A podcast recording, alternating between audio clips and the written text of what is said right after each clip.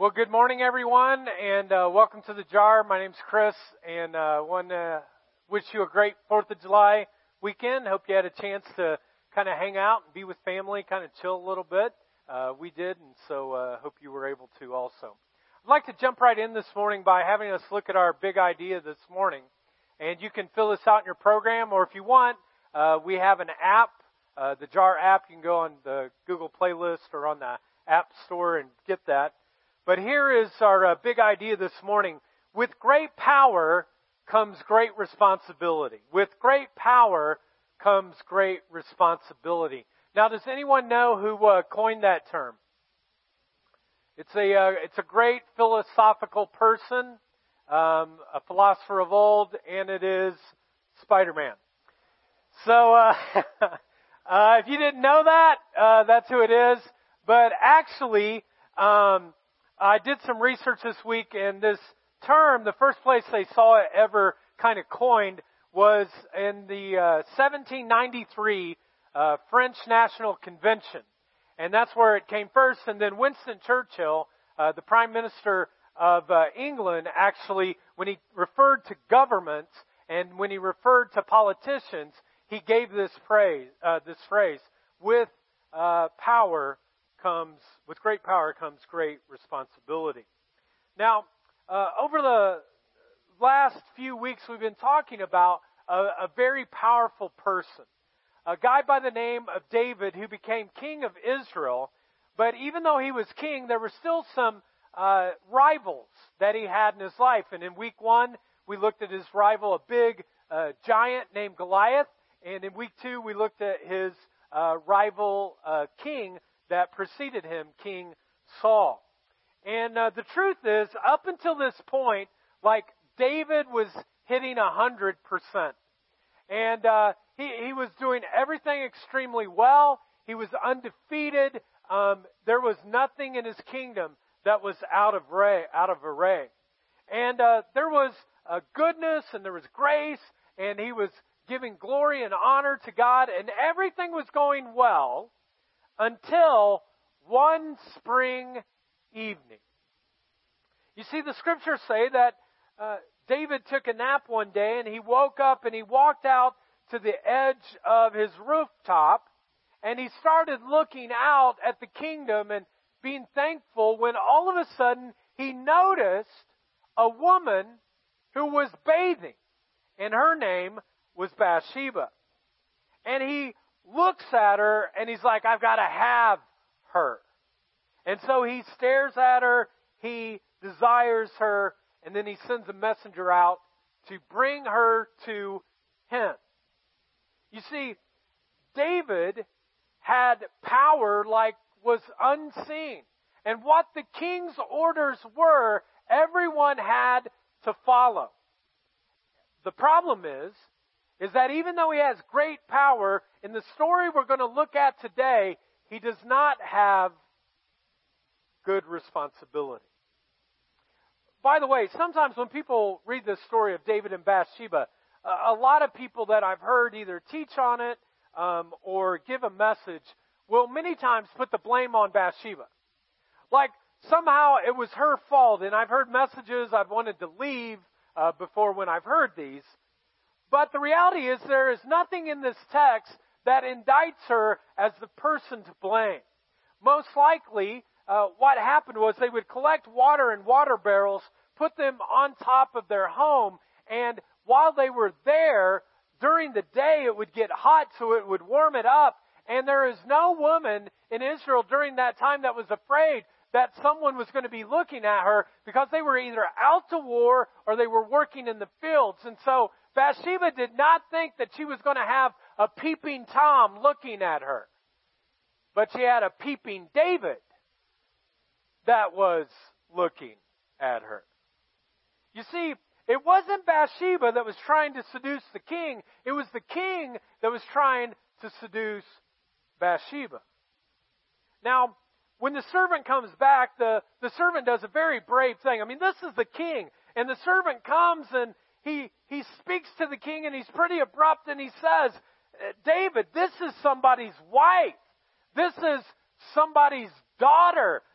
Don't fall into this trap. Don't do this. Don't do anything stupid. You know, sometimes God gives whispers to you and I as kind of a warning signal not to do something very stupid. Sometimes he does it with friends that are around us. Sometimes it'll be in a message. Sometimes it's when we're reading our Bible. Sometimes it's when we're simply trying to listen to his voice. But God will come and he'll say, be careful, don't do this. And he kind of gives us a warning light. Now, we have those kind of warning lights in our day also, and they're quite concrete. And we have it in what is a stoplight.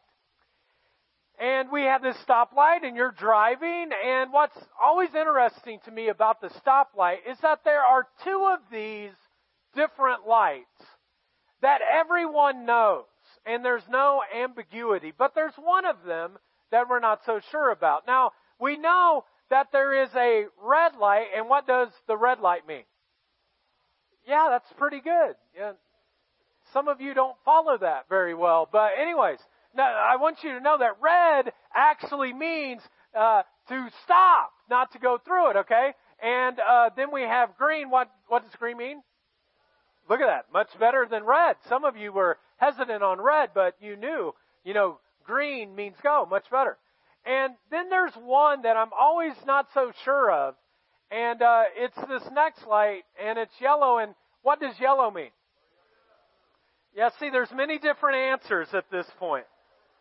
I'm concerned about all of you, okay? Very much. Our traffic people are so concerned about you. That's why we have the crossing guard out there. Now, folks, I didn't even tell you what yellow means, and you already are telling me what it means to you. And so I'm concerned. But usually, yellow means a couple of different things. One, when people see yellow, they immediately brake and they stop. Other people, when they see yellow, they put the pedal to the metal and they accelerate. And then people will say things like this: "It was orange," you know, like, no, it was yellow, and you went through, and it was red. Well, God sends a warning light to David, and he says, "This is someone's daughter. This is someone's wife." And typically, because David was so connected to God, he was a man after God's own heart. In the first 10 chapters of 2 Samuel, everything he could think of to please God, he would do. And any warning like that he would have heard from a servant that said, "This is someone's daughter, this is someone's wife," he would have immediately stopped. But the problem is now David has power, and he wants to control. And he doesn't use his power in a responsible way, and he abuses it, and he goes right through the yellow light. Now, I want to pause there just for a moment, because there are some of you who are sitting there right now who perhaps you have crossed the line already, or you're getting ready to get to a line, and you're determining whether or not you're going to cross it. And it may not be in the sexual realm, although it might be, but it might be with your finances. It might be with your job. It might be with some relationship. But there's a warning light that is here today for you, and for some of you, it would be wise if you heeded it. Will you decide to give up your desire and not power up, or will you power up and try to have your own way? Will you obey God's will, or will you do your own thing? Well, in verse 4, David actually crosses a line, and the text says this: "Then David sent messengers to get her. She came to him, and he slept with her. Then she went back home." Now, there's something that's missing in this. I don't know if any of you could see it. You know what's missing here? Bathsheba's name. Like, her name's not mentioned there. In fact, in this chapter, it's only mentioned one time. And then after that, she is described as the girl, or her, or she. In other words, David has determined that she is just an object now. She no longer has a life. She is property. And it's interesting to me that it says that after he slept with her, then she just went back home. There was no cuddling. There was no connecting together. There was nothing. It was simply sex, and then she walked home. And I've often wondered what must have been going through her head. I mean, it must have been like a walk of shame. Every step out of the palace, I cheated on my husband. The king took control. And so a month goes by, and Bathsheba finally realizes that she's pregnant, and she doesn't run to the king and go, "Hey, I'm so excited, we're going to have a baby." But the text actually says this: the woman conceived and sent word to David saying, just three words. She writes a letter, sends to him, just three words: "I am pregnant," and then signs her name. Now at this point, David starts to freak out. He's like, "Man, I got to have a cover-up story. Somehow we're going to have to cover this up, and I don't know what to do. Oh, I know what to do. I'm going to send a letter out to my commanding officer, Joab, and I'm going to have him send me somebody." And the text says this: so David sent this word to Joab, "Send me Uriah the Hittite." Who do you think Uriah is? Bathsheba is who? Husband. What tangled webs we weave when we threaten to deceive. And so David says, "Bring him here." And so one night Uriah comes to the palace. He's like, "Hey, David, I don't know why I'm here." And he's like, "Oh, I've heard such good things about you, Uriah. I want you to come on in. This is going to be great. And, I don't want you to even stay here. Actually, I want you to go home and be with your wife." You know what I'm saying, dude? Like, go be with your wife. And David thinks, well, this is going to work out. He's going to go home. He's been at war. They're going to have, whatever that is. Hopefully he'll play some Barry White or Sam Smith. And, it's going to be on. But Uriah, the problem is, he's a loyalist. And so he walks out of the palace and he goes to the servants' quarter and he falls asleep on the porch, and the servant comes back and says, hey, David, did you see what happened?" He's like, "No, what happened?" He goes, "Well, Uriah never went home. He went and he slept on the porch." And David's like, "What? What are you talking about?" So David says, "Well, I got to invite him back again, but this time I got a plan B." And so he invites Uriah back. He goes, hey, "Come on in, man." He's like, "Now I want to prepare a feast for you, because I've heard such good things about you." And so they go to this big table, and David sits at the table. And I've often wondered in this story, I wonder if Bathsheba sat at that same table too, a month before, for a very different reason. And so now they're sitting at this table, they're eating, and that text actually says that David got Uriah drunk. He's like, "Well, if he gets drunk, I get him drunk, and maybe he'll stumble out of here." And he'll just kind of start walking, and he sees him stumble out, and he starts walking down the road towards home, and he's like, "Oh, everything's good, everything's well." And David goes to sleep, and the next day he wakes up, and he looks out, and there's Uriah on the servant's porch again. He never went home. Uriah was too much of a loyal person. He had friends, fellow soldiers that were on the field. He wasn't going to go and have his fun and leave them alone. He said, No. I will not do this.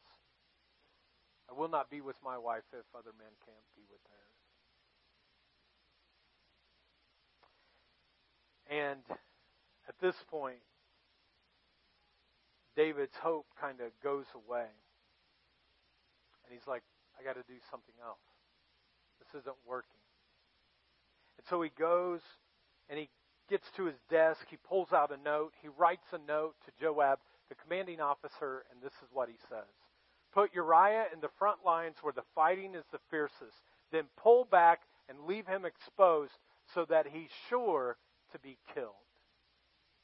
And so they all come up to the battle. Everyone's there. And all of a sudden, the entire army pulls back except Uriah. And this is the problem also, folks, when we have a tendency to sin and deceive God, is that there's collateral damage. And the text actually says that it's not just Uriah who gets killed, but there's a few other men that are killed as well. And David gets word back that all is well. And he does this in such a cold, calculated way. It's not passion. And now he's got his military chief involved in this. But Joab, he has to follow the orders. It's the king's orders. And he dies. And David gets word, and he's excited. But Bathsheba gets word, and she's wrecked. The scriptures say that she mourned. And in the Hebrew, it actually has this concept of mourning. It's called sitting in Shiva. And sitting in Shiva means that for 7 days you mourn and no one talks to you. And for 7 days there's no talking. And this actually says that it was the type of mourning, the sitting in Shiva, that wasn't just 7 days, but went on for an entire month.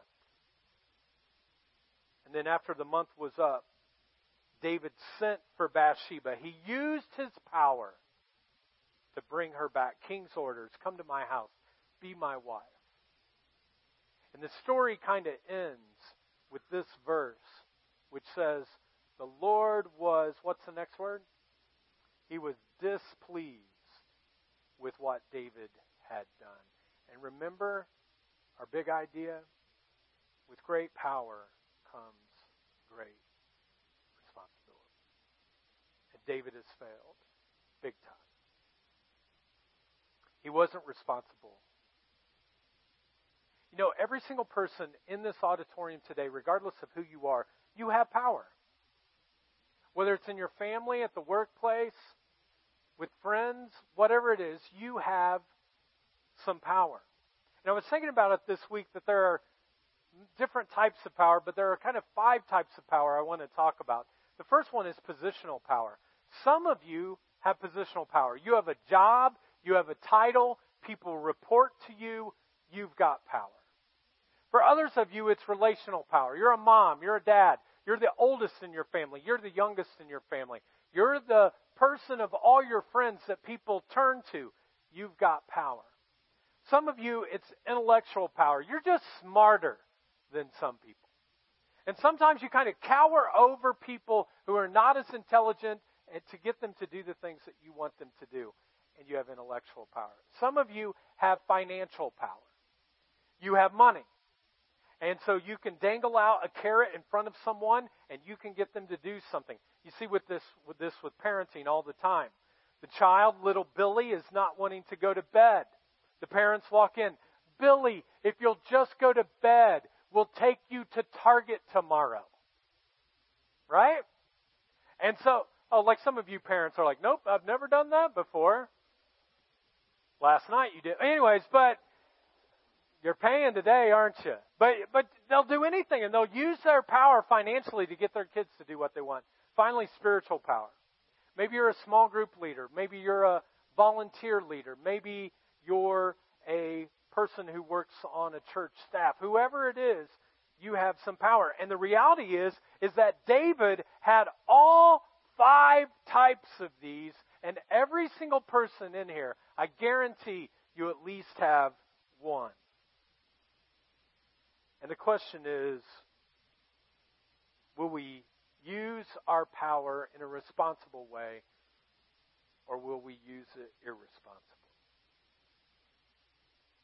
And this is the thing, folks. If you're not careful, you can just be out on a rooftop one day, and all of a sudden you can make some really poor choices. Well, the story goes on, and David has another guy, a guy by the name of Nathan, and Nathan is a prophet. He's like a pastor, of our day. And Nathan comes up to him and he says, David, I got a story for you. David's like, man, I love stories. Give me a story. And so David said, are you going to tell me now? He's like, yeah, I'm going to tell you now. And so Nathan begins to start telling the story. He says, well, there's a story about a very, very, very, very rich man. And there's a story about a very, very poor man.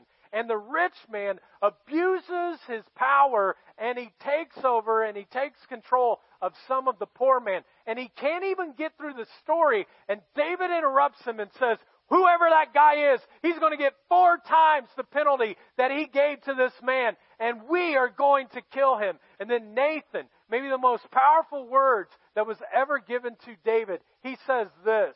Nathan said to David, what? Let's all read it together. You are that man.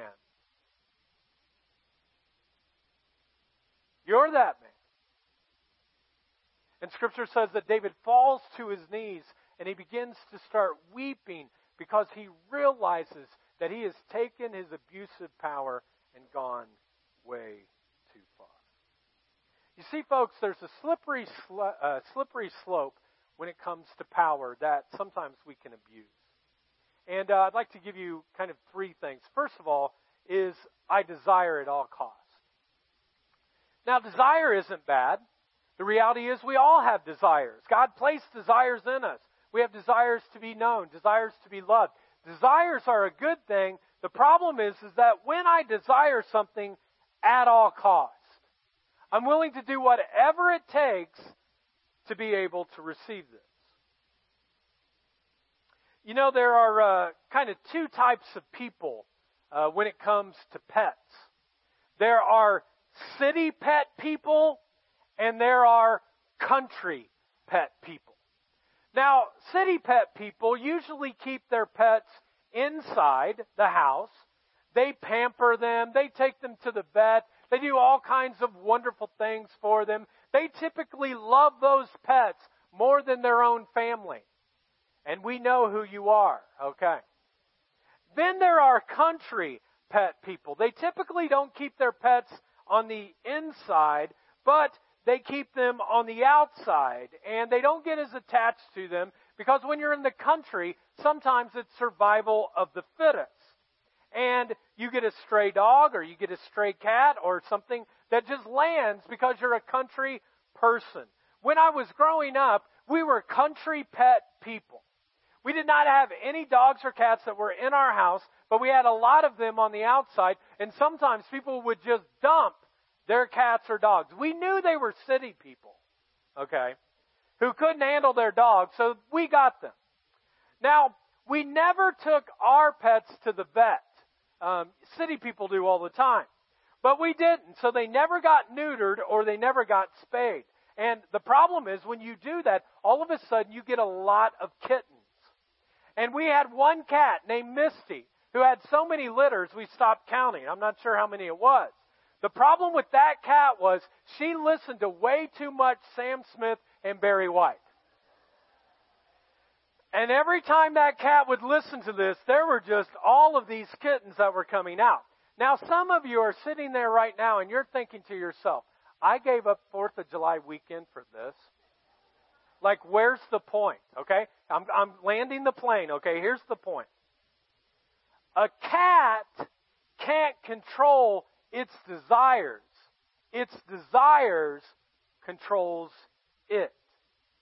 A cat can't have some deep conversation with another cat like, you know, you're going to court me for at least 2 years. And by the way, I don't like the way you were purring yesterday at me, and I'm not too happy about that. And the truth is that I want you to wine and dine me, and you're not going to get any of this until you put a ring on the finger, right? Didn't Beyonce say that, I think, you know? And so, you know, a cat can't do that. Folks, cats don't have conversations like that. People do. Because human beings can control their desires, a cat can't. And here's my question when it comes to desire, and it's this. Do your desires control you, or do you control your desires? And only you can answer that. Do your desires control you, or do you control your desires? Well, David gets up from his nap. He walks out to the edge of his rooftop. He looks out and he's like, woo! And he has this desire, and all at first it's not bad, but it's just like all of a sudden then it gets worse because he's like, I've got to not simply desire that, but here's the second thing of his slippery slope. I deserve that.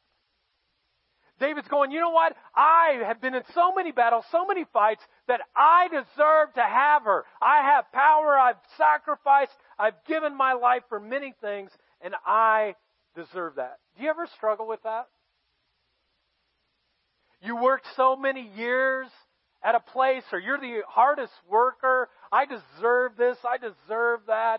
And soon you start finding yourself doing things that you normally wouldn't have done. And the problem is, folks, if you don't check that quickly, your desire, and then you don't check it when it gets to I deserve, the problem is you finally get to a point of I demand. I don't just desire that. I don't deserve it, but it's mine. Bring her to me. I'm the king. She is the object. Bring her to me. And then the damage, the collateral damage, goes to David's family because of it. You see, folks, the story really isn't about Bathsheba at all, and the writer even tries to keep it away from that by only mentioning her name once. The story isn't about Bathsheba because the story never started with Bathsheba. You see, in verse 1, and sometimes it's a good way to look at text, don't go to the punchline until you figure out the story, but in the very first verse, this is what we find. In the spring, at the time when, what are kings supposed to do? Go off to war. David sent Joab out with the king's men and the whole Israelite army. They destroyed the Ammonites and besieged Rabbah. But David, what did he do? Yeah, he didn't go. David took a play off. He took a season off. David said, you know what? I'm undefeated. I got a perfect record. I threw a shutout. Now I deserve something. And I'm going to demand it to come. And he takes his power and he becomes very irresponsible. And that's where he takes the bait. Anybody know who this guy is right here? We'll have a picture. Anybody know who that is? Dave Chappelle. Several years ago, he just like blew up. He's the top comedian in the U.S., maybe in the world.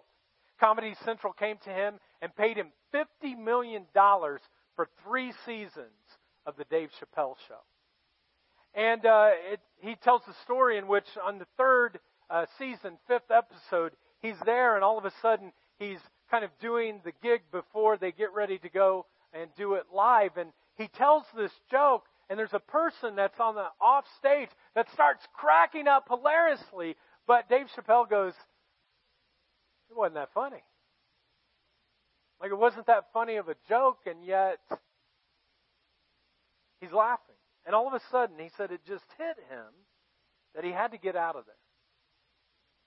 And so he stepped back from what he was doing. He walked off the stage. He got his phone, picked it up. He called his driver, invited his driver to pick him up.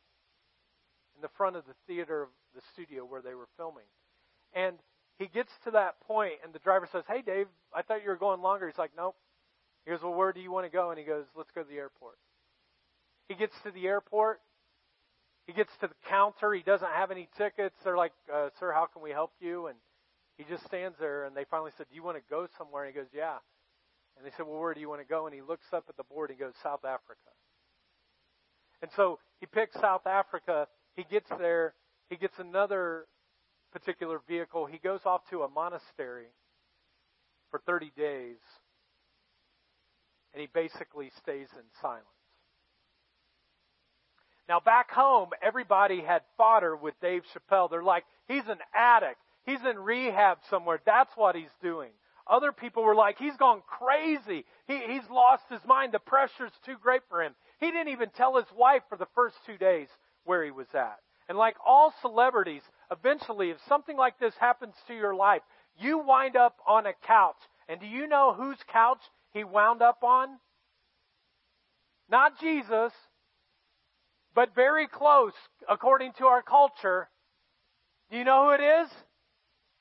Oprah. Because everyone who's a celebrity eventually winds up on Oprah's couch, and they have this interview, and Oprah's like giving him, you know, some time to talk, and then finally she's like, dude, why did you do it, man? Why did you do this? And she just has this ability to make grown men cry, and he starts tearing up. And this is what Dave Chappelle said. Success can take you to places where your character cannot sustain you. Success can take you to places where your character cannot sustain you. And I was thinking about it, that it's kind of like a chart. And we see it with David's life. That sometimes our success or the power in our life goes greater than what the rate of our character is going. And my question for you this morning is, which are you following? Are you following your success? Are you following your character? Is your character leading the way in your life, or is it your desire to have power and success? Because if your success continues to be the way, what happens is there's a gap that kind of forms between your character and your success. And that was the problem with David. He had all of this success, but the problem is, after 10 chapters, his character doesn't lead anymore. And on one particular day, he looks out on a spring day and he's tempted, and it leads to destruction. And once David stays put at home, instead of going off where the kings would go, the enemy comes and tempts him, and he's done. Jesus had a brother named James, and James said some really powerful words. He said this, when tempted, no one should say, God is tempting me. I can't tell you how many people have wound up either in my office, or we're talking, or I'm at their home or something, and their life is getting destroyed around them, and they'll go, you know, God's been tempting me. What? It says right here, people will say that God is tempting me, but this is what the text says. For God cannot be tempted by evil, nor does he tempt who? Anyone. It would be totally ludicrous for God to be the tempter. He is not. He doesn't tempt anyone. But each of you is tempted when you are dragged away by your own evil desire and enticed. You might want to circle that word enticed, because it's a really important word in the Greek. It's actually a word that is called deliazo, and what it means is to be lured by bait. In other words, it's a fishing term. Entice means to be lured by bait. About a month ago, our family went fishing to Tennessee, and we fished every single day. Now, my dad is a really good fisherman. I not so much. But when we would go fishing, what he loved to do was to bait my daughter's hooks in such a way that they were bound to always catch something. And I was kind of a baiter that just put it on one time and then threw my pole in, or my line in. You can tell I'm not much of a fisherman, because if you throw your pole in, you don't catch anything, okay? And so he would figure it out, and I would only do it like one time and then, you know, cast my line in, but he would like take that worm, and he would put it on once, and then he'd put it on again and again and again and again. And he knew that bluegill would get night crawlers. I didn't know that. I was, you know, baiting other things. And my daughter, Jordan, he taught her all of this, and she's like casting out. And the first day, she got a dozen bluegill. I mean, every single time the kid like threw it in, I think we have a picture of her there. And every single time she's like getting her picture taken, and I'm getting frustrated. And I'm like, what is up with this? And she just keeps getting more and more and more bluegill. And finally, she starts talking trash. And any 12-year-old that talks trash to me, I don't like it. And so, you know, she's like, hey, Dad, I'm on number 6. Have you caught anything? And I'm like, oh, that kid. So for the next few days, I just watched my dad exactly how he baited their hooks, how they did it all, and then they learned how to do it, and I started doing it myself. And, you know, I watched this and watched this and watched this until one day I figured out exactly how they were doing it, and so I baited mine exactly the same. And on the last day, I caught a 2-pound bass, and we have a picture of it there. Now, this is the – there, thank you, thank you. You know what they did in First Celebration? That's why I don't like First Celebration people, because they're all going away thinking I didn't catch much because they only did the first picture, but – this one, no, turn it back, Mikey. See, on holiday weekends, they want to make me look bad. But this was huge, you know. And so I had this. And so Jordan looks at it, and she's, like, feeling all bad, and I just pushed her in the water. I said, take that, punk, you know. No, I really didn't do that. Now, here's the deal. What James is getting at is that there is an evil one, an enemy, who knows exactly what your bait is. He knows exactly how to bait the hook, and he knows exactly how to do his bait in such a way to get you away from the things of God and to get you to give into the temptation of whatever his bait is. You see, Satan, the evil one, is a master fisherman. He knows exactly what bait to put on the hook to get you. And folks, every one of us in this room has power. There are weaknesses that we have, and he knows what the bait is, and he knows how to lure us into that. His sole purpose is to steal, kill, and destroy, to steal away your hope, to kill you in the process, and destroy. And he does it with bait that he knows that you will take. And so my question for you this morning is this: can you name your bait? Can you name your bait? Maybe for some of you, if you really had to name your bait, it would be shame. The evil one knows things you've done in your past, and you know stuff you've done in your past, and every time you think about, oh, God loves me, he cares for me. And then all of a sudden you think, yeah, but I did this and this. And he goes, yeah, you did. And he just takes that bait and he just shows it to you and he gets you to take it once again. For others of you, your bait may not be shame, but it's addiction. You just have a tendency, you can't get away from the bottle. Late at night when you walk by the computer, you can't help but look at some porn. You take the bait. The next one is money. Some of you are just like, money, money, money, money, and you just want money, and some of you just long for it so much, and you'll do all kinds of things, and you're struggling financially right now, but it's because you want money. You take the bait. And then the last one is a relationship. For some of you, you want a relationship so bad that you will hook up one night. The reality is you don't realize that you're the one getting hooked all the time, and you take the bait.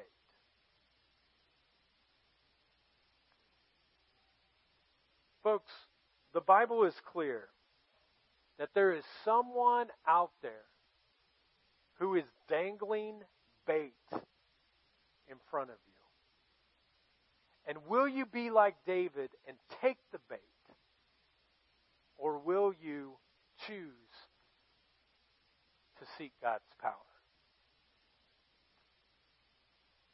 I'd like to close by just kind of rapid fire style, kind of help you to understand how you can avoid temptation. We're all going to be tempted. No one doesn't get tempted.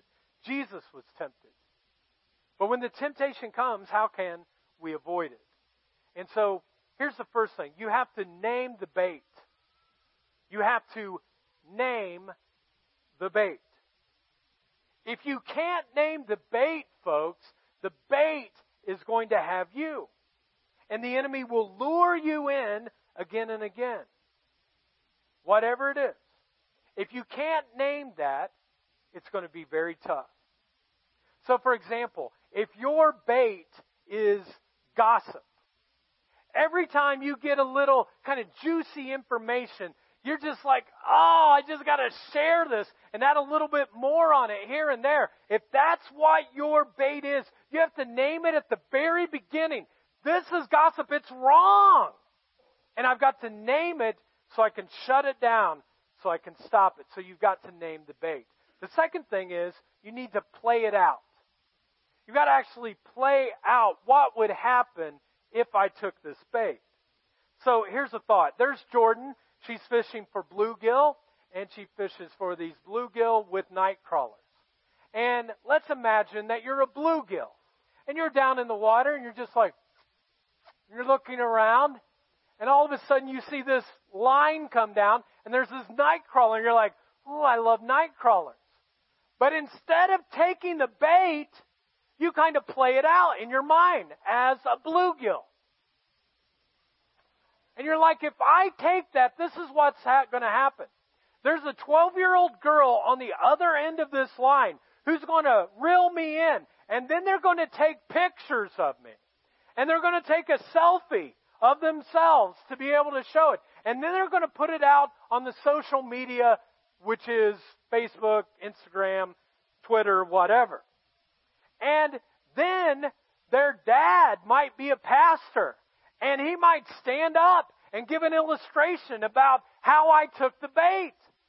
And then they're going to take me and throw me in a cooler all by myself.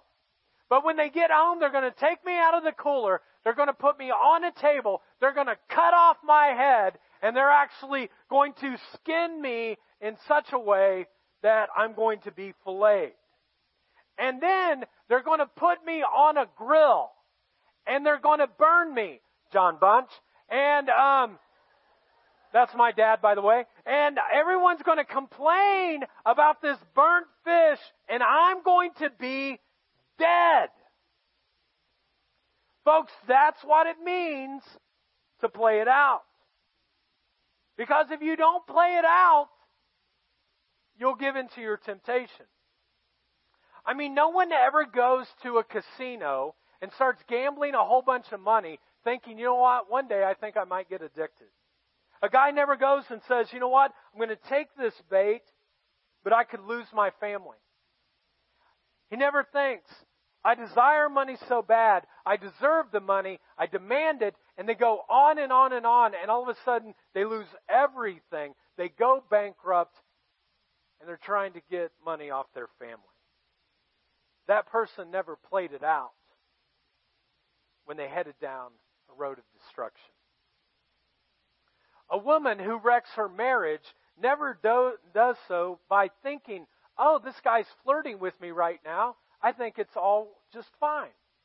And then they all of a sudden, they kind of meet together with a group of people, but then they meet alone for lunch, and then those lunches turn into dinners, and pretty soon it goes on and on and on, and they sleep together, and she never thinks, I just desire some attention. I deserve someone who will listen to me. I demand to finally have someone to love me.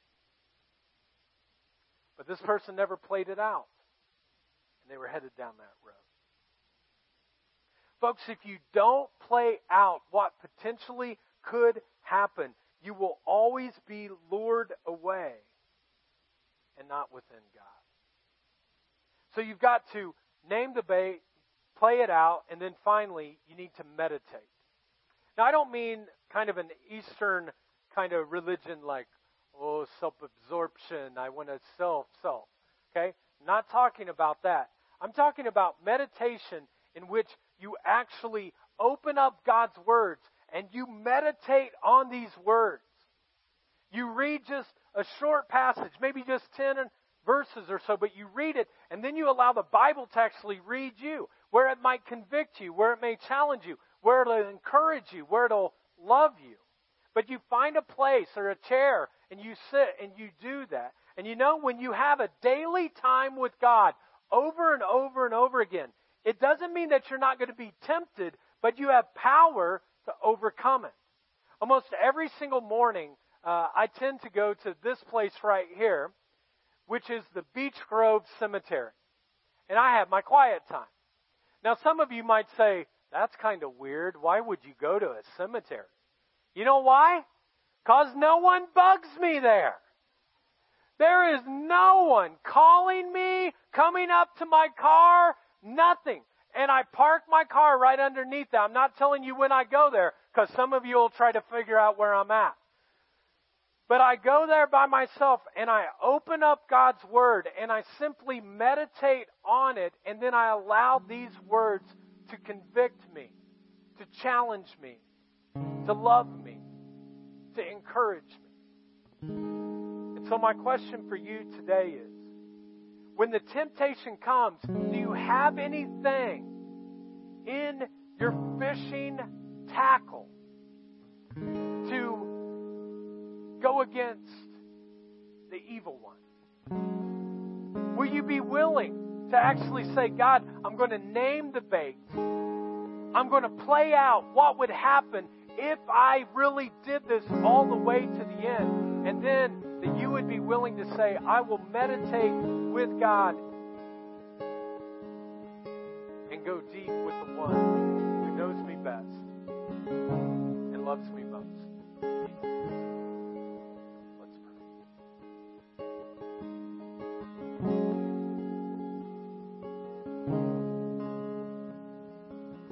Loving God, thank you so much for reminding us today that with great power comes great responsibility.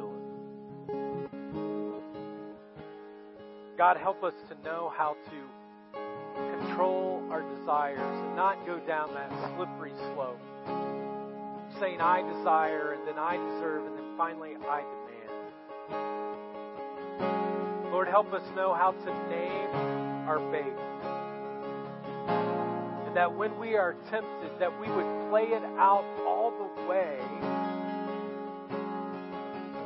to the temptation and to make the decision to meditate, to go deeply. Now, maybe for some of you recently, you're up to the line. Maybe you've crossed the line, but you've given into some bait. You know what it is. And the truth is, you've fallen into temptation and you've messed up your life. Well, I want you to know that Jesus was tempted in every single way, but he did not sin. And that is why when he died on a cross and he rose again, he could take on your sin and you could be set free. You see, an exchange took place. Jesus got our sin, and what we received was his freedom and his grace and his mercy. Because the truth is, he loves you way too much for you to continue to be overwhelmed by the bait. And today he wants to begin a relationship with you. And so today, if you're at that point, if you're ready to receive Christ in your life, I invite you to say this prayer. And maybe for some of you, it's a recommitment that you've just drifted away from him, that you've taken some bait recently and you need a new start. And if that's you, I simply invite you to repeat this prayer after me. But you don't pray it alone. You won't be put on a spot, but we pray this out loud together in community here. So simply everyone, just repeat after me. Heavenly Father, forgive me of my sins. I surrender to you. Be the Lord of my life and be my Savior. Jesus, fill me with your Holy Spirit so I can serve you and know you every day of my life. My life is not my own. Today I give it to you. In Jesus' name I pray.